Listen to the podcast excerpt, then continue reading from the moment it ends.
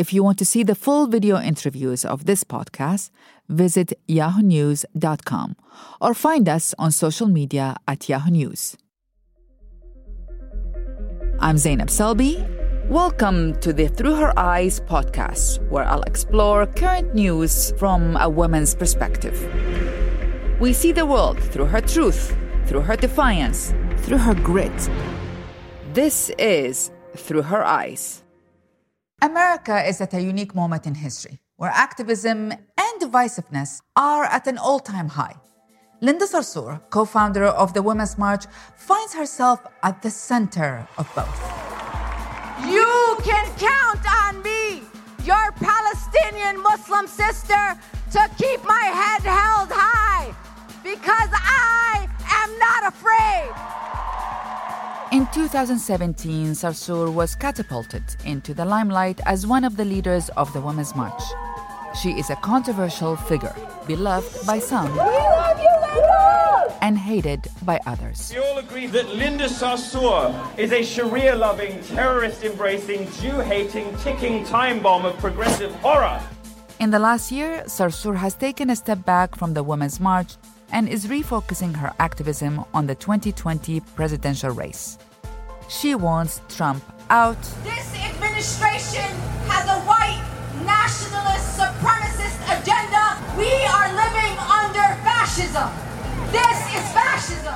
And Bernie Sanders in. I believe in Bernie Sanders, and I know that Bernie Sanders believes in us. Today, we see activism. We believe survivors. And politics. November is coming. Through the eyes of Linda Sarsour.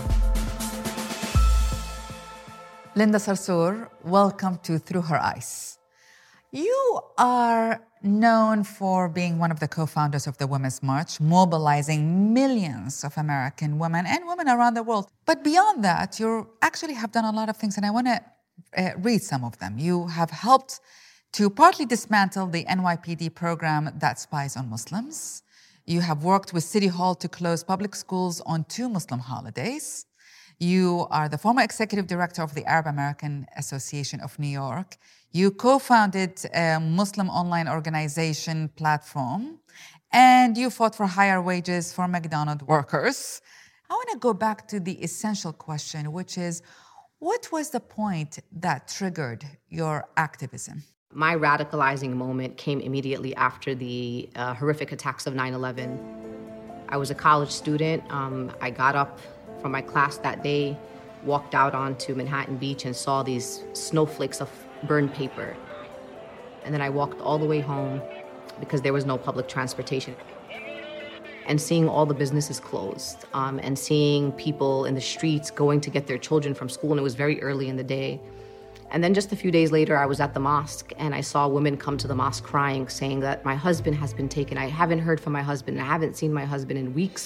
So my radicalizing moment was watching the tears of women in my community losing their loved ones, um, and understanding that they were living without their breadwinners in the houses and their children without their fathers. Because their fathers were rounded up and, and arrested. I live in one of the most highly concentrated Arab Muslim communities in the state of New York, and I've watched raids on coffee shops. I've seen men being taken out of apartment buildings. I immediately became a translator for women, helping them find legal services, helping them to find where and search for their loved ones um, in this very broken system that we have, this unjust system. And I've been here ever since. Sarsour was born and raised in a tight-knit Palestinian community in Brooklyn. Her parents, who were in an arranged marriage, immigrated to the U S in the seventies. My parents raised me to be very proud of who I am as a Palestinian American, um, as an Arab American, and as a Muslim. And uh, up until I was about five years old, I spoke only Arabic. Um, Arabic was my first language, although I was born here. How about your marriage? Was it also an arranged marriage? I was in an arranged marriage at the age of um, seventeen. I actually grew up in a community where arranged marriage was something that was very common. Um, and really what it just meant was that your parents introduced you to people, and um, based on their family reputation, based on many other factors, I didn't see it as an impediment. Um, and in fact, right now, you know, as someone who's almost forty years old, I have children who are college students. Um, so I'm grateful that I get to live in a world where me and my children are growing up together, um, and we have been raised together. And I'm grateful to have um, children who are my best friends. Now, a lot of people probably are curious about hijab, your hijab. As a Muslim American myself, I feel like I may ask you about that. Yeah. What was the story behind your hijab? I grew up, you know, very fair-skinned with dark hair, very ambiguous. People thought I was Puerto Rican. They really thought I was everything but what I really was, which was a Palestinian Arab American Muslim.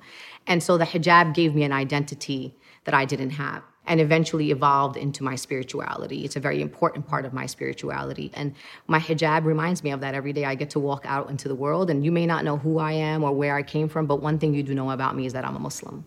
I mean, it's interesting because you chose it as a point of identity, and that point of identity also makes you a target, right? I mean, for me, hijab is a very confusing and complicated thing for everybody. But of course it's a target because it's a symbol. Um, and for many people, I'm shattering propaganda. Um, how could you wear hijab and, you know, Uh, you know, stand up and, and be leading a women's rights movement in America? How could we be Islamophobes and say that the Muslims are so backward, but then they have all these Muslim women leaders now in America who are, you know, on the front lines? Like, it's very confusing, and, and I'm proud of being a, a confusing and uncomfortable leader. Interesting. I mean, and you hold that juxtaposition also, the arranged marriage, the outspoken women, mm-hmm. the woman who wears the hijab, and you hold it all in one picture. And that's part of, it seems like, intersectionality within your own One identity. Interesting.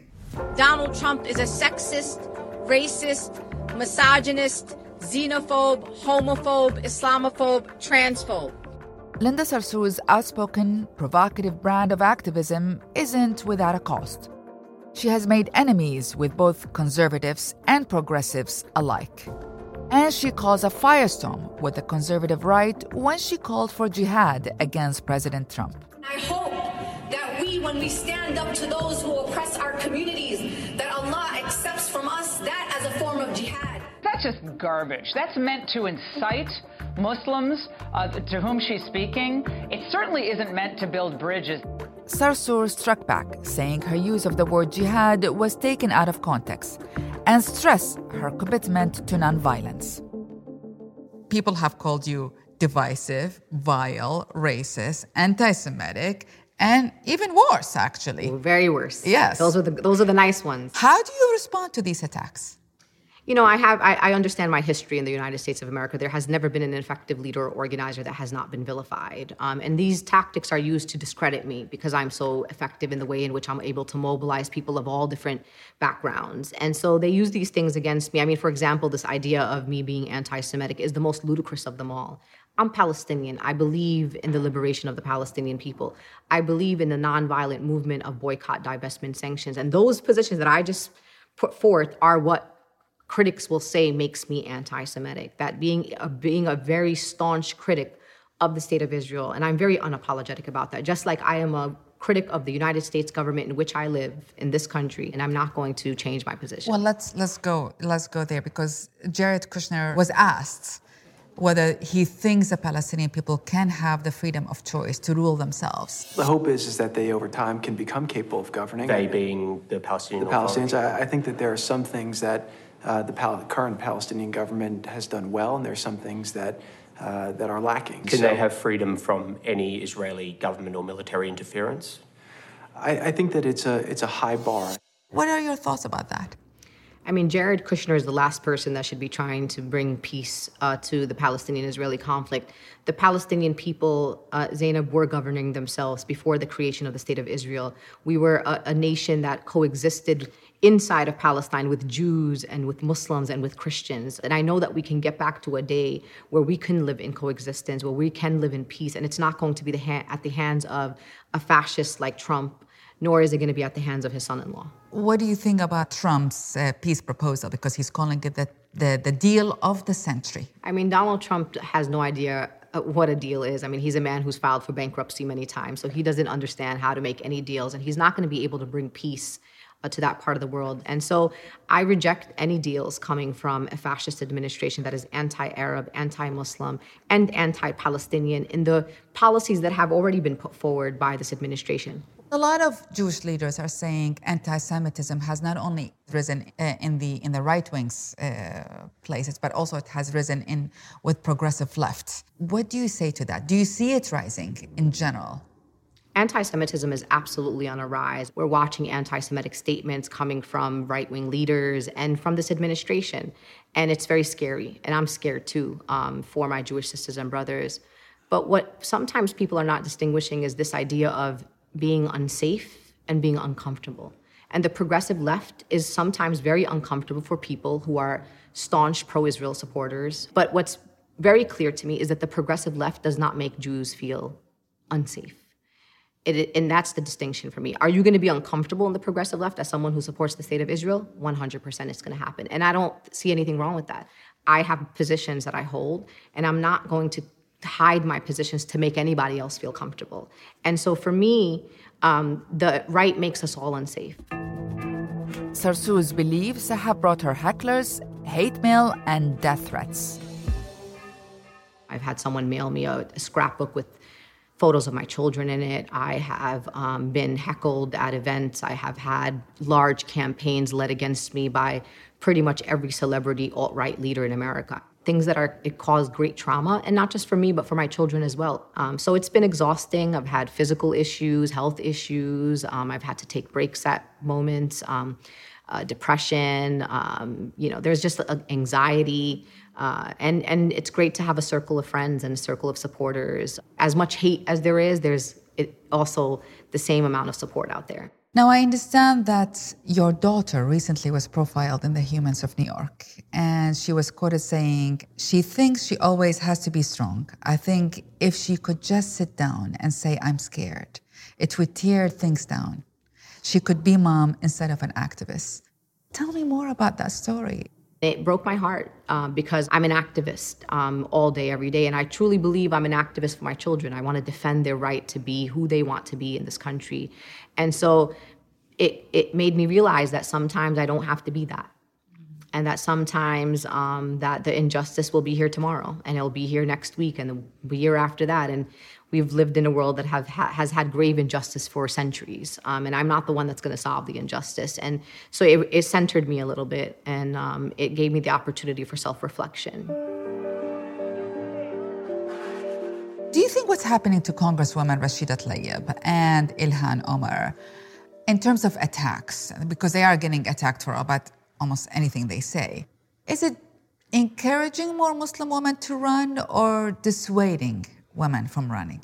I think the attacks on Rashida and Ilhan have both effects. I mean, I think for some women like myself and other activists, it, it has allowed us to double down. And I think for some women, it is making them retreat.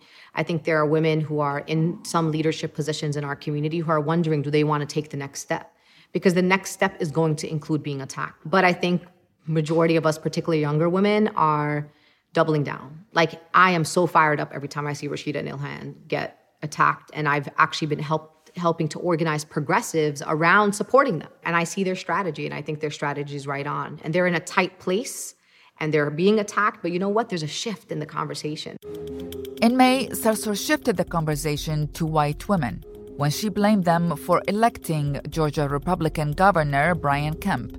She tweeted, quote, "White women continue to uphold the patriarchy," after he signed the so-called heartbeat bill into law that places strict limits on abortion. Now, your critics would say you're not engaging these white women who have voted in that. Do you think there needs to be a shift in strategy to engage with them rather than only pointing the finger at them? For me, I may not be the person to engage on um, white women. I'm very committed to organizing and mobilizing um, women of color, and particularly uh, Muslim women. I think sometimes people have to hear the truth. And the truth is always uncomfortable, and the truth is going to get you backlash. But in a place like Georgia, seventy percent of white women electorate voted for Brian Kemp. And somebody needs to ask the question, why? Why are white women in parts of this country voting against their interest and our interest? fifty-three percent of the white women electorate voted for Donald Trump. And that's a conversation that needs to be had. So, my- But how do we go about this conversation? So if I was a white woman, mm-hmm. I was like, well, okay, there's no room for engagement. How do you go about engaging in conversations? I mean, I've had many conversations around the country. Obviously, social media is not a place um, to have, you know, engaging, constructive uh, dialogue. The way in which um, I thrive in society is different than the way in which white women do. And we have this, it's been historic in this country. I mean, white women um, have had a long history in upholding patriarchy. In fact, they have a long history of, you know, organizing with black women, with women of color, and then when they get what they want, they just leave white a woman of color behind, like in the suffragist movement. I mean, white women got the right to vote, and then it took black women and other, you know, women of color decades later till they got the right to vote. So I'm in I'm in a resentful place. I'm not going to lie to you, and I want uh, white women to hear my my heart and my pain. And so I speak from a place of hurt. As I hear you speak, being a Muslim woman myself, Muslim women have also upheld patriarchy. Is there room for us to self-reflect as well, every community to self-reflect and owning that self-reflection? Absolutely. I mean, as a Muslim American, I engage in self-reflection all the time, and I encourage Muslims to engage in self-reflection because we too are holding traditions, often cultural traditions, um, that are unfortunately mislabeled as religious traditions, which they're not, um, in ways that do hurt women in our community. Sarsour says she plans to focus the next fifteen months on the twenty twenty presidential campaign, mobilizing Arab Americans to vote. Are you backing or joining any candidates? I love Senator Bernie Sanders. I have a long relationship with him, and he's done um, a lot of great things for the Muslim community. He's been a champion on, for example, ending the war in Yemen. Uh, he's been a champion on really making Palestine a very important issue amongst the progressive left in a way that no other candidate has um, ever, um, at least from, from my time being alive. I also love Senator Elizabeth Warren. I'm in love with her. I think that she has great opportunity to really um, do very well in this election. So I love Bernie Sanders. He's my first love. And then I also support Elizabeth Warren. What happens if Trump wins?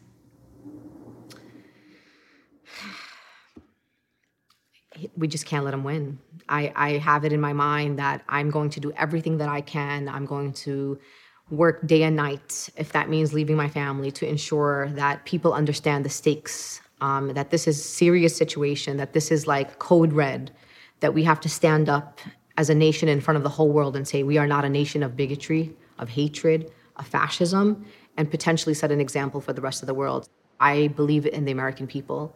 I believe that we are going to win in twenty twenty. This year, Sarsour plans to take a step back from her leadership role at the Women's March. She says the organization needs to evolve, particularly around race.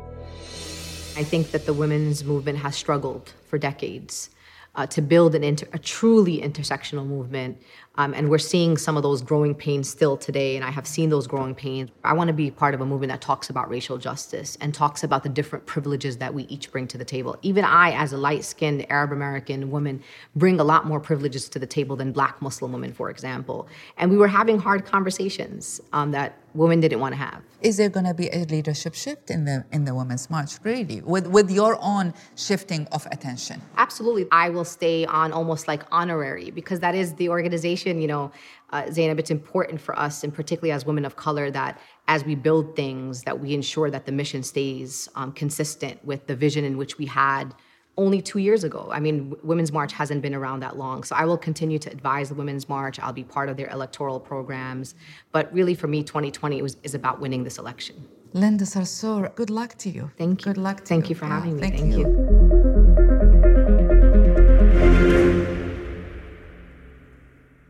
We hope you enjoyed this episode of Through Her Eyes. For more thought-provoking interviews, subscribe to our podcast. You can also watch the full video interviews on yahoo news dot com.